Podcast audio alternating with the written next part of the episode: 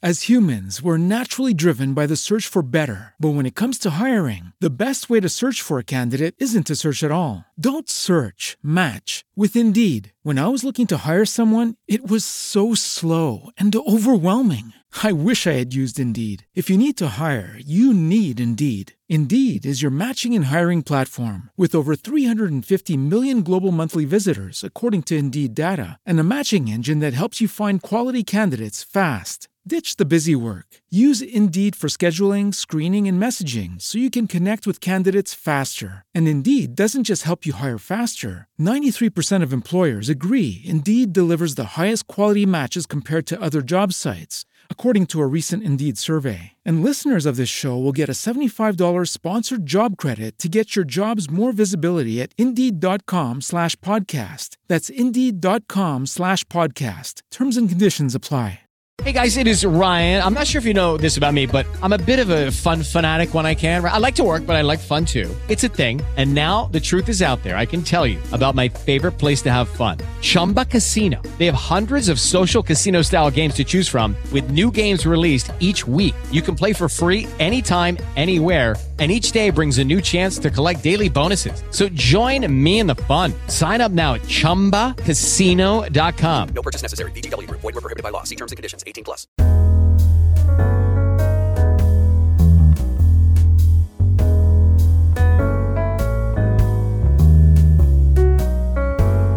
L'8 gennaio del 1921 a Racalmuto, in provincia di Agrigento, in Sicilia, nasceva Leonardo Sciascia. A cento anni dalla nascita vogliamo ricordare questo maestro elementare che fu anche scrittore, intellettuale illuminato, coscienza critica della nazione e grande osservatore del mondo e di quel pezzo di storia che ha attraversato. Incontreremo l'autore attraverso le pagine di uno dei suoi libri pubblicato nel 1979, quando Leonardo Sciascia è già conosciuto al grande pubblico per la sua arte e anche per il suo profondo desiderio di verità. È una sorta di diario che raccoglie i suoi interventi letterari pubblicati sul Corriere della Sera fra il, fra il 69 e il 79 in una rubrica dal titolo Nero su Nero, che diventerà poi il titolo del libro. Il nero ha un senso metaforico da intendere come il colore della scrittura lasciato sul foglio della nera realtà. Sono appunti critici di letture e riletture, di note giornalistiche e fatti apparentemente insignificanti, raccontati sul filo dell'ironia senza titoli e data. Con elegante leggerezza, Sciascia analizza in profondità questi fatti e svela nuove verità spesso contrastanti con quella ufficiale. Leggendo questo libro si capisce l'idea che Sciascia ha dei giornali e dell'Italia, che definisce un paese senza verità. Fra i suoi scritti non è il più noto, ma comprende forse le pagine più feroci dell'autore siciliano in cui la sua capacità di analisi raggiunge vertici elevatissimi. Nulla delle vicende del nostro paese sfugge ai suoi occhi attenti Ogni flusso sembra irradiarsi dalla Sicilia, metafora di una universale condizione umana. Un libro tutto sommato molto italiano, forse anche molto siciliano. L'autore scrive in modo semplice, come si potrebbe parlare ad un amico al bar, non solo del fatto del giorno, ma anche di letteratura, di impegno civile, di autori antichi e moderni. Lo fa come chi ha piena coscienza di sé e della realtà che osserva in modo impietoso e in cui cerca tenacemente la verità. Sono Maria Gabriella Ricotta del Centro Culturale Il Sentiero di Palermo. Questo è un podcast dell'Associazione Italiana dei Centri Culturali per il Meeting di Rimini 2021 che ha per tema il coraggio di dire io. Il libro che presentiamo oggi è Nero su Nero di Leonardo Sciascia, pubblicato per la prima volta da Inaudi nel 1979 e successivamente reeditato da Biblioteca Adelphi. Il professore Sergio Cristaldi, docente di letteratura italiana dell'Università di Catania, che ringrazio e saluto, ci accompagnerà in questo viaggio alla scoperta di Sciascia e di questo suo volume. Professore, Nero su Nero non è uno dei romanzi che hanno reso celebre Sciascia presso il grande pubblico. Come definirebbe quest'opera e perché secondo lei è importante conoscerla per capire l'autore? Sciascia ha definito diario questo libro, precisando diario non regolare, non assiduo, occasionale e precario piuttosto. Così leggiamo nella quarta di copertina della prima edizione del 1979. Una quarta di copertina firmata dall'autore stesso. Apprendiamo ulteriori dettagli grazie a un'intervista concessa da Sciascia qualche settimana prima dell'uscita del libro. Non ho mai pensato, cioè deciso, di tenere un diario. Da sempre in foglietti che poi disperdo, vado annotando riflessioni, sensazioni, appunti di lettura. A un certo punto ho cominciato a pubblicare sui giornali queste noticine e ciò ne ha impedito la dispersione. Così ho avuto modo qualche mese fa di accorgermi che tutte insieme facevano un libro. Le noticine che confluiscono in nero su nero partono dall'estate del 1969. Coprono dunque un periodo di dieci anni. E sono dieci anni molto intensi per Sciascia, che vedono l'uscita di alcuni suoi romanzi importanti come Il Contesto, Todomodo, Candido, nonché la pubblicazione della raccolta di racconti Il mare, colore del vino. Senza dire dell'intensa attività pubblicistica. Sciascia è ormai una presenza consacrata nella narrativa italiana e nel dibattito sociopolitico che si svolge su quotidiani e riviste. Si capisce che il suo editore, che allora era Inaudi, fosse ben lieto di pubblicare il diario di una personalità ormai di primo piano, ben conosciuta dal pubblico. Questo diario è però sui generis, non solo è occasionale e perciò discontinuo, ha uno, inoltre un taglio che esclude ogni intimismo, ogni sosta compiaciuta su un privato in accezione riduttiva. Domina il confronto serrato con la vita sociale e civile, siano in causa fatti clamorosi o aneddoti poco appariscenti, testimoni gli uni e gli altri di una mentalità e di un costume. Anche quando entrano in gioco scrittori e libri che Sciascia ha scoperto o ritrovato e che ama annoverare, non senza proprie postille, l'orizzonte resta quello comunitario e contemporaneo. Si tratta insomma del diario di un testimone affacciato su fenomeni oggettivi come la mafia, l'antimafia, il sottosviluppo del mezzogiorno, le inefficienze e deficienze della politica italiana. Questo taccuino registra ciò che accade sulla scena collettiva, trattando peraltro i fenomeni macro-microscopici come altrettanti indici di atteggiamenti morali. Significa questo che l'io si nasconde o addirittura si eclissa disertando le sue stesse pagine? Niente affatto. E ancora Sciascia, nell'intervista di qui sopra, a riconoscere che nero su nero contiene umori, malumori e malinconia di chi lo scrive. Ma sono tutti sentimenti che nascono appunto dall'impegno del soggetto col reale. Incontrando il mondo, l'io scopre contemporaneamente il mondo e se stesso.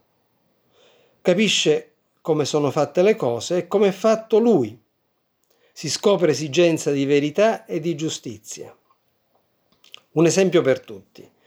La testimonianza che Sciascia offre dell'impatto che ebbe sulla propria coscienza il caso Moro, la vicenda cioè del leader della DC rapito dalle Brigate Rosse e alla fine giustiziato dai suoi sequestratori, dopo che il governo aveva chiuso le porte a ogni trattativa. Si sa che Sciascia dedicò un pamphlet al rapimento e alla morte di Moro, sostenendo una tesi fortemente in contrasto con le versioni che allora venivano fornite dell'accaduto, specie in contrasto con la vulgata messa in circolazione dal governo a giustificazione della propria linea. Qui, in nero su nero, Sciascia dà conto del modo in cui lui reagì intimamente a quei fatti tragici.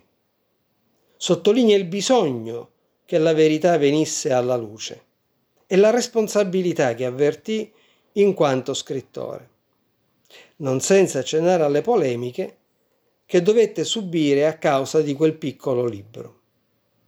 Il fatto è che il potere è ostile alla verità e può esserlo anche in modo raffinato e subdolo, cioè negando che la verità ci sia.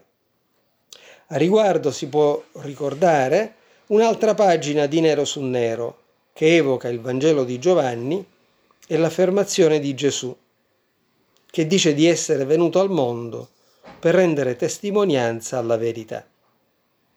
Pilato domanda, che cos'è la verità? Si tratta di quello scetticismo che al potere è funzionale. Ma non vale a cancellare il fatto che la verità c'è e che l'uomo è spinto a cercarla o ad attenderne la testimonianza. Professore, lei ora citava il caso Moro. Quale può essere l'attualità di un libro estremamente legato a vicende italiane e siciliane ormai lontane da noi, un libro legato a un clima sociale e politico che di fatto non c'è più. Non so se le tendenze che Sciascia registrava una quarantina di anni fa siano frattanto divenute obsolete. In ogni caso c'è sempre, in qualsiasi contesto, una verità che disturba la forma mentis dominante e una responsabilità del soggetto verso questa verità. Consideriamo il problema della giustizia. Sciascia vivissimo il senso dell'articolazione tra giustizia e diritto. La giustizia è attingibile solo attraverso la mediazione del diritto, ma per converso nessun diritto potrà mai assicurare la perfetta realizzazione della giustizia. Come sottolineato Enzo Vitale, questa è una filigrana segreta e preziosa di tutta l'opera di Sciascia. Ora mi sembra attualissima l'analisi che Sciascia conduce del funzionamento o del malfunzionamento della giustizia italiana, come pure l'analisi del giustizialismo quale atteggiamento diffuso, che cerca un capro espiatorio e rimane soddisfatto solo quando lo ha ottenuto, in un modo o nell'altro, magari per le spicce. Ebbene, Sciascia si è sempre battuto perché l'accusato, ogni accusato, ricevesse le dovute garanzie. Non necessariamente l'accusato è reo, anzi può finire nel tritacarne dell'errore giudiziario. In tal caso, anche il singolo cittadino deve assumersi le proprie responsabilità, battersi perché la verità emerga. In nero su nero, Sciascia si sofferma eh, sul caso di Marsala. Erano state uccise a Marsala tre bambine e il, mari- il magistrato incaricato dell'inchiesta aveva infine smascherato l'assassino, o almeno era convinto di averlo smascherato. Sciascia manifesta però più di un dubbio su questa presunta colpevolezza. Riesamina le prove a carico, individua più di una smagliatura. Ecco le sue conclusioni. Bisogna sempre correre il rischio di difendere un colpevole se c'è il dubbio che sia innocente. E nel caso in questione il dubbio sfiora la certezza. È cominciato per un uomo, chiamato da un altro certamente colpevole, il calvario di dover dimostrare la propria innocenza di doverla dimostrare alla giustizia e all'opinione del mondo. Forse riuscirà a dimostrarla alla giustizia, non mai all'opinione del mondo. Ciò che più preoccupa Sciascia è la crescita esponenziale di imputati innocenti. Ne è il sentore grazie a un vecchio avvocato in grado di abbracciare con la sua esperienza un arco ampio di tempo e perciò di misurare un'evoluzione. Una volta, gli dice questo avvocato, su 100 casi che mi capitavano, 98 erano di colpevoli e 2 di innocenti. Ora è il contrario, 98 innocenti e 2 colpevoli. Non potremmo dire che questo trend si è fermato. Il problema è attualmente sul tappeto, tanto che è stato ripreso da un film recente uscito nel 2020 in Francia, una intima convinzione, une intime conviction, opera prima del regista Antoine Rimbaud. Questo ci fa comprendere l'assoluta attualità eh, di Sciascia.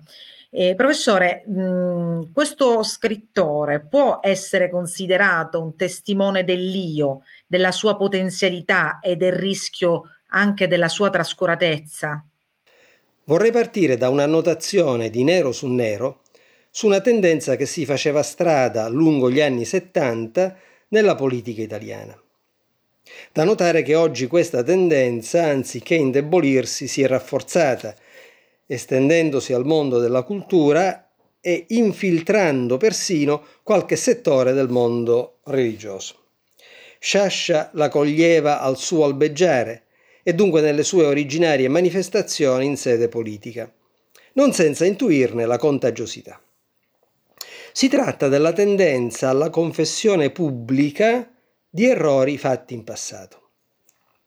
Il punto di partenza è perfino banale. All'indomani di elezioni politiche perdute, i dirigenti di un partito dicono di aver sbagliato. Questo costume però acquista via via spessore, non investe solo una linea contingente, magari adottata in sede locale, investe invece una impostazione di fondo che evidentemente si ritiene di dover cambiare perché smentita a più riprese dai fatti, perché smentita dal corso storico. Con tutta probabilità Sciascia pensa ai drastici mutamenti di rotta, alle riformulazioni di strategia che intervenivano allora nei grandi partiti politici italiani. Ad ogni modo, lo scrittore constata che da ogni parte si sentono confessioni di errori, Uomini politici autorevoli si inginocchiano davanti ai confessionali dei giornali a grande tiratura e si battono il petto. Sciascia nota però che in queste ammissioni così frequenti e manifeste, anzi consumate a bella posta sotto i riflettori più potenti, c'è qualcosa che non va. E il sintomo è una tipica formulazione, altamente sospetta, eh, cito, freneticamente dicono di aver sbagliato, mai che dicano però ho sbagliato. Dicono sempre abbiamo sbagliato. Ora, se ognuno che si confessa dicesse io ho sbagliato, sarebbe semplice dargli magari l'assoluzione, a patto che si trovi un buon ritiro che si tolga dalla condizione, dal ruolo in cui si è trovata a sbagliare. Ma il noi complica maledettamente le cose. È un noi stretto o un noi largo? Tanto largo da comprendere interi partiti e tutti coloro che per quei partiti hanno votato. Se è un noi largo, credo che la confessione non solo non valga, ma sia foriera di altre inutili confessioni meglio prendere esempio dalla Chiesa cattolica, che credo non ammetta confessioni col noi. Se Sciascia potesse riaffacciarsi sulla scena del mondo, sarebbe sorpreso lui stesso, credo, nel constatare l'avveramento della sua profezia. Quante altre inutili confessioni, intonate in chiave di noi, si sono avvicendate? In esse l'io non è mai in questione, non è mai protagonista, sia pure nel riconoscimento di una propria responsabilità. In definitiva, la stessa ammissione del proprio errore, non coperto dall'alibi del condizionamento eteronomo, sarebbe pur sempre l'inizio di una riscossa, di una riscossa della personalità. Mimetizzarsi nel gruppo, nello schieramento, nel collettivo, per un verso vale come autoassoluzione, per l'altro comporta rinuncia al proprio margine di gioco, abdicazione, appiattimento. Il rapporto io-noi assume una declinazione tutt'altro che virtuosa. Non è l'io con la sua mossa che contribuisce al noi, ma il noi che assorbe l'io, ne diviene per un verso il rifugio, il nido, la tana confortevole, per l'altro la tomba. Potremmo anche chiederci che cos'è un noi che non è esito del convergere libero di soggetti creativi, raccolti ciascuno con la sua identità e la sua originalità attorno a un ideale condiviso. Non si tratta di un vero noi, semmai di un branco ostaggio dei suoi istinti, e perciò facile preda del potere, che può manovrarlo a suo piacimento, sfruttandone appunto gli istinti irriflessi. Ma l'io, per Sciascia, può essere sempre artefice di una riscossa. Se chiediamo alle pagine di Sciascia una puntualizzazione al riguardo, queste pagine ci risponderanno che l'io è costitutivamente chiamato a cercare e a testimoniare la verità, a costo di essere emarginato, di patire l'ostracismo dei tanti. Vale per l'uomo comune, vale per il detective, vale per lo scrittore. La responsabilità dello scrittore è di fronte al vero, al vero cui dare la caccia, di cui parlare apertamente, a costo dell'insuccesso e della solitudine. La critica ha parlato di solitudine di Sciascia, individuando in questo modo un aspetto indubitabile della sua esperienza. Bisogna peraltro aggiungere che questa solitudine non era assoluta. L'io che si mantiene fedele alla sua vocazione originaria, alla sua esigenza di verità, trova prima o poi un altro io, un altro io che vive almeno tentativamente la stessa tensione. E allora nasce tra i due un'amicizia, non nel senso sentimentale della parola, perché si tratta di un'amicizia come comune dedizione all'ideale. Siamo lontanissimi da quel noi che definisce il gregge. Stavolta si tratta di un noi che nasce dall'incontro tra due soggetti liberi, e al tempo stesso definiti entrambi dalla dedizione alla verità. Nero su nero testimonia a più riprese esperienze di questo tipo. Intanto l'amicizia tra Sciascia e Pasolini, ma non solo. Altri spiriti simili a sé Sciascia individuava in alcuni scrittori francesi, come Gide, come lo stesso Bernanos, anche se ideologicamente lontanissimo. Così Sciascia può dichiarare in nero su nero che Bernanos è uno scrittore che sente vicino più di ogni altro. Ma su Sciascia e Bernanos il discorso dovrebbe essere più ampio e a chi nutrisse qualche interesse in merito vorrei almeno consigliare un bel volume di Antonio Di Grado dal titolo Un cruciverba italo-franco-belga, Sciascia Bernanos Simenon. Sciascia eh, è noto eh, come intellettuale e laico, seppure, come dice lei, ha apprezzato voci anche molto diverse dalla sua. È un intellettuale laico, un illuminista e un volteriano, ma un autore come lui è davvero esaurito da queste etichette. La componente illuministica di Sciascia è innegabile, ma non esaustiva. Come dimenticare che Sciascia leggeva sia Voltaire che Pascal. Credo che avrebbe desiderato essere illuminista e cristiano come Manzoni. Anzi, in Manzoni apprezzava più il cristiano che l'illuminista. Lo confessa in quella raccolta di saggi intitolata Cruciverba, quando evoca da una parte Pietro Verri, illuminista, e dall'altra Manzoni, cattolico, e confessa di sentirsi più vicino non a Verri, ma a Manzoni. Cito, Pietro Verri guarda all'oscurità dei tempi e alle tremende istituzioni, Manzoni alle responsabilità individuali. Richiamavo poco fa il riferimento di nero su nero alla confessione, un sacramento che mette in gioco l'io e non tollera lo scarico di responsabilità sul noi. Come dire che il cristianesimo è dalla parte dell'io, esige il soggetto, fa leva sulla persona, così come non nasconde le responsabilità della persona. Ma nel cristianesimo l'io è in rapporto con la presenza di Cristo. Possiamo ricollegarci a questo punto a quello che dicevamo sull'io e sul noi. L'io umano autentico, che non teme di andare controcorrente, trova un alleato in un altro soggetto, attratto a sua volta dall'ideale. Ma l'io cristiano è definito dal rapporto con il tu di Cristo.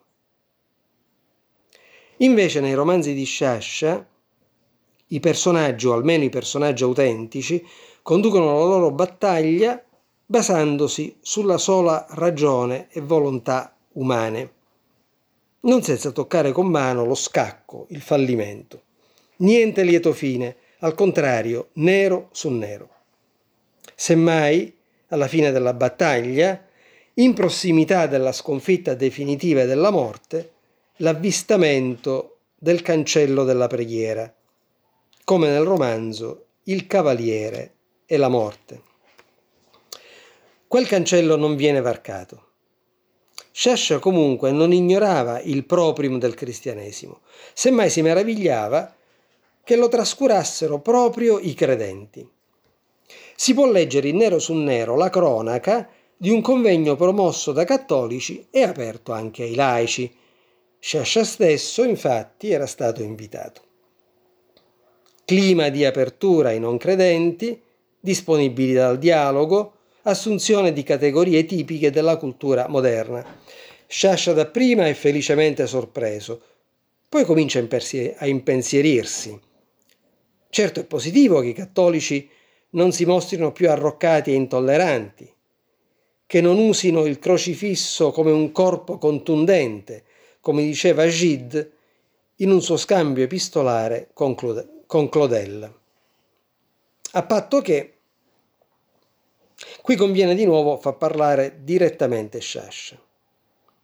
A patto che il crocifisso, finendo di essere un'arma, sia una presenza viva e inquietante, una passione, una agonia. A questo punto Sciascia gioca un'affermazione di Pascal. Cristo sarà in agonia fino alla fine del mondo. La gioca per sottolineare l'inquietudine che Cristo desta, l'impossibilità per chi lo ha incontrato di tornare a essere tranquillo e dimenticare le grandi questioni umane, la questione della morte, quella della fine del mondo. Ma il convegno in parola di tali questioni non parla, come se avesse messo da parte la irriducibile novità del cristianesimo come liberazione appunto dalla morte. E Sciascia si domanda, ma che cosa resta del cristianesimo senza il pensiero della morte, della fine del mondo? Soltanto una ideologia del pauperismo abbastanza confusa, abbastanza contraddittoria, tanto confusa, tanto contraddittoria, che coloro che la professano, dimenticando la morte e la fine del mondo, ansiosamente tendono a fonderla in altra più precisa, più conseguente, più scientifica ideologia. La fede cristiana è altro, riconoscimento della presenza viva di Cristo. Questo un laico come Sciascia lo ha compreso e sarebbe bene che anche i credenti recuperassero tale livello di coscienza, evitando di scadere a ripetitori approssimativi di quanto il mondo sa già dire da sé prima e magari più efficacemente di loro. È singolare come Sciascia abbia saputo includere nei suoi spunti sull'io e sull'io cristiano anche una considerazione, per così dire, di genere, riflettendo sul rango che il cristianesimo ha riconosciuto alla donna. Lo spunto glielo offrono i nomi femminili tra 500 e 600 in Sicilia. Conviene leggerla integralmente, questa pagina di nero su nero. Fra l'altro, ci permette di recuperare tessere preziose sul rapporto tra natura e umanità. Leggo in fotocopia proveniente dall'archivio di Simancas un processo informativo a carico di un tale di Mazzara del Vallo che, figlio di un borghese prepotente e rapace, protetto dall'Inquisizione, si dava buon tempo, direbbe il Manzoni, a insegnare la modestia alle fanciulle e ad accarezzare le spalle a qualche marito, a qualche padre. Il processo è del 1556 e fu certamente una gran fatica per il magistrato inquirente raccogliere tra gente meccanica e di piccolo affare tante testimonianze contro le prepotenze di un uomo, di una famiglia, cui la paura da un lato, la santa inquisizione dall'altro assicuravano in fatto e in diritto la più ampia immunità. Ora, a parte i fatti, che sarebbe troppo lungo racconto il riferirli, dalle testimonianze sulle gesta notturne dello squallido e forse maniaco Don Giovanni di Paese svegliano attenzione e danno alla fantasia i nomi delle donne. Violante, Xuri, Fiore, Florella, Contissa, Graziosa, Margarita, che non è ancora l'insulso fiore, ma la perla. Sicché mi vien voglia di cercarne altri, in altre carte di quel secolo e dei secoli precedenti, che sono Allegranza, Cara, Diamantes, Granata, Letizia, Luna, Millefiori, Palma, Perna, ancora la Perla, Ricca, Fiorina, Fiordivilla, Finigrana. Contro un paio di Marie, centinaia di nomi festosi, fantasiosi e augurali, che evocano i colori della primavera, lo splendore degli astri, delle pietre preziose, il gioiello, l'oreficeria. Un solo nome pesante, Pazienza, da sopportare ma sopportabile, non insopportabile come la santità, il dolore, la croce, la crocefissione, che nel secolo successivo saranno imposte coi nomi, e forse non soltanto coi nomi, alle donne. E come mai la perla, la filigrana, la luna, la palma, la letizia cedono ai grevi e luttuosi nomi di santa, addolorata, croce, crocefissa? Forse lo stesso fenomeno si registra in altre regioni d'Italia, ma in Sicilia il passaggio dai nomi della gioia a quelli della pena è più evidente ed estremo. L'ispanizzazione della vita, certo, e la controriforma che arriva attraverso la Spagna e un più intenso culto dei santi patroni che corrisponde al più intenso ciclo delle carestie ed epidemie. Ma c'è in questo mutare dei nomi da un secolo all'altro, dal 500 al 600, un elemento paradossale che vale la pena sottolineare, ed è questo. Fino al 500, accanto ai nomi fantastici e luminosi delle donne, quelli degli uomini sono gli stessi che nel Seicento e fino ad oggi. Nomi di santi e prevale in ogni paese il nome del santo patrono. E perché dunque agli uomini i nomi dei santi e alle donne i nomi profani, i nomi di un mondo che è soltanto natura, bellezza e grazia? La risposta è piuttosto ovvia, perché appunto la donna era considerata natura, oggetto di bellezza e di grazia inaccostabile alla santità, alla passione mistica. E c'è da credere che il culto delle sante fosse allora minimo di fronte a quello dei santi. Effettualmente, dunque, quando sulla donna cominciano a cadere i nomi delle sante e quelli che ricordano il sacrificio di Cristo, siamo davanti a un processo di emancipazione, a una conquista. E allora ecco il paradosso e può anche essere un apologo, conquistandosi l'accesso alla santità e alla condivisione del sacrificio divino, la donna, rimasta fino allora ai confini dell'Eden, ritenuta ancora inconsapevole del dolore della morte, viene ammessa alla coscienza del dolore, alla coscienza della morte.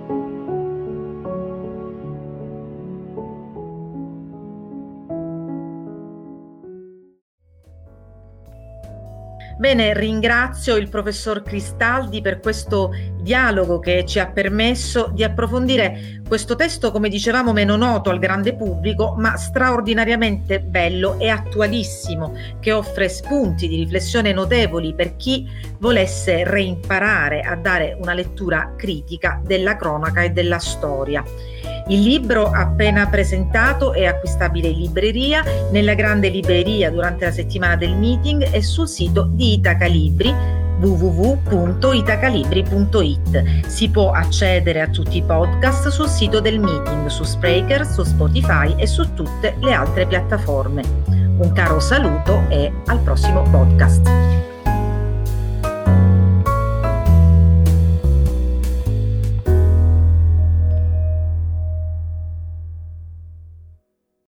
As humans, we're naturally driven by the search for better. But when it comes to hiring, the best way to search for a candidate isn't to search at all. Don't search, match with Indeed. When I was looking to hire someone, it was so slow and overwhelming. I wish I had used Indeed. If you need to hire, you need Indeed. Indeed is your matching and hiring platform with over 350 million global monthly visitors, according to Indeed data, and a matching engine that helps you find quality candidates fast. Ditch the busy work. Use Indeed for scheduling, screening, and messaging so you can connect with candidates faster. And Indeed doesn't just help you hire faster. 93% of employers agree Indeed delivers the highest quality matches compared to other job sites, according to a recent Indeed survey. And listeners of this show will get a $75 sponsored job credit to get your jobs more visibility at Indeed.com slash podcast. That's Indeed.com slash podcast. Terms and conditions apply. With the Lucky Land slots, you can get lucky just about anywhere. This is your captain speaking. Uh, we've got clear runway and the weather's fine, but we're just going to circle up here a while and uh, get lucky. No, no, nothing like that. It's just these cash prizes add up quick. So I suggest you sit back, keep your tray table upright, and start getting lucky. Play for free at LuckyLandSlots.com. Are you feeling lucky? No purchase necessary. Void where prohibited by law. 18 plus terms and conditions apply. See website for details.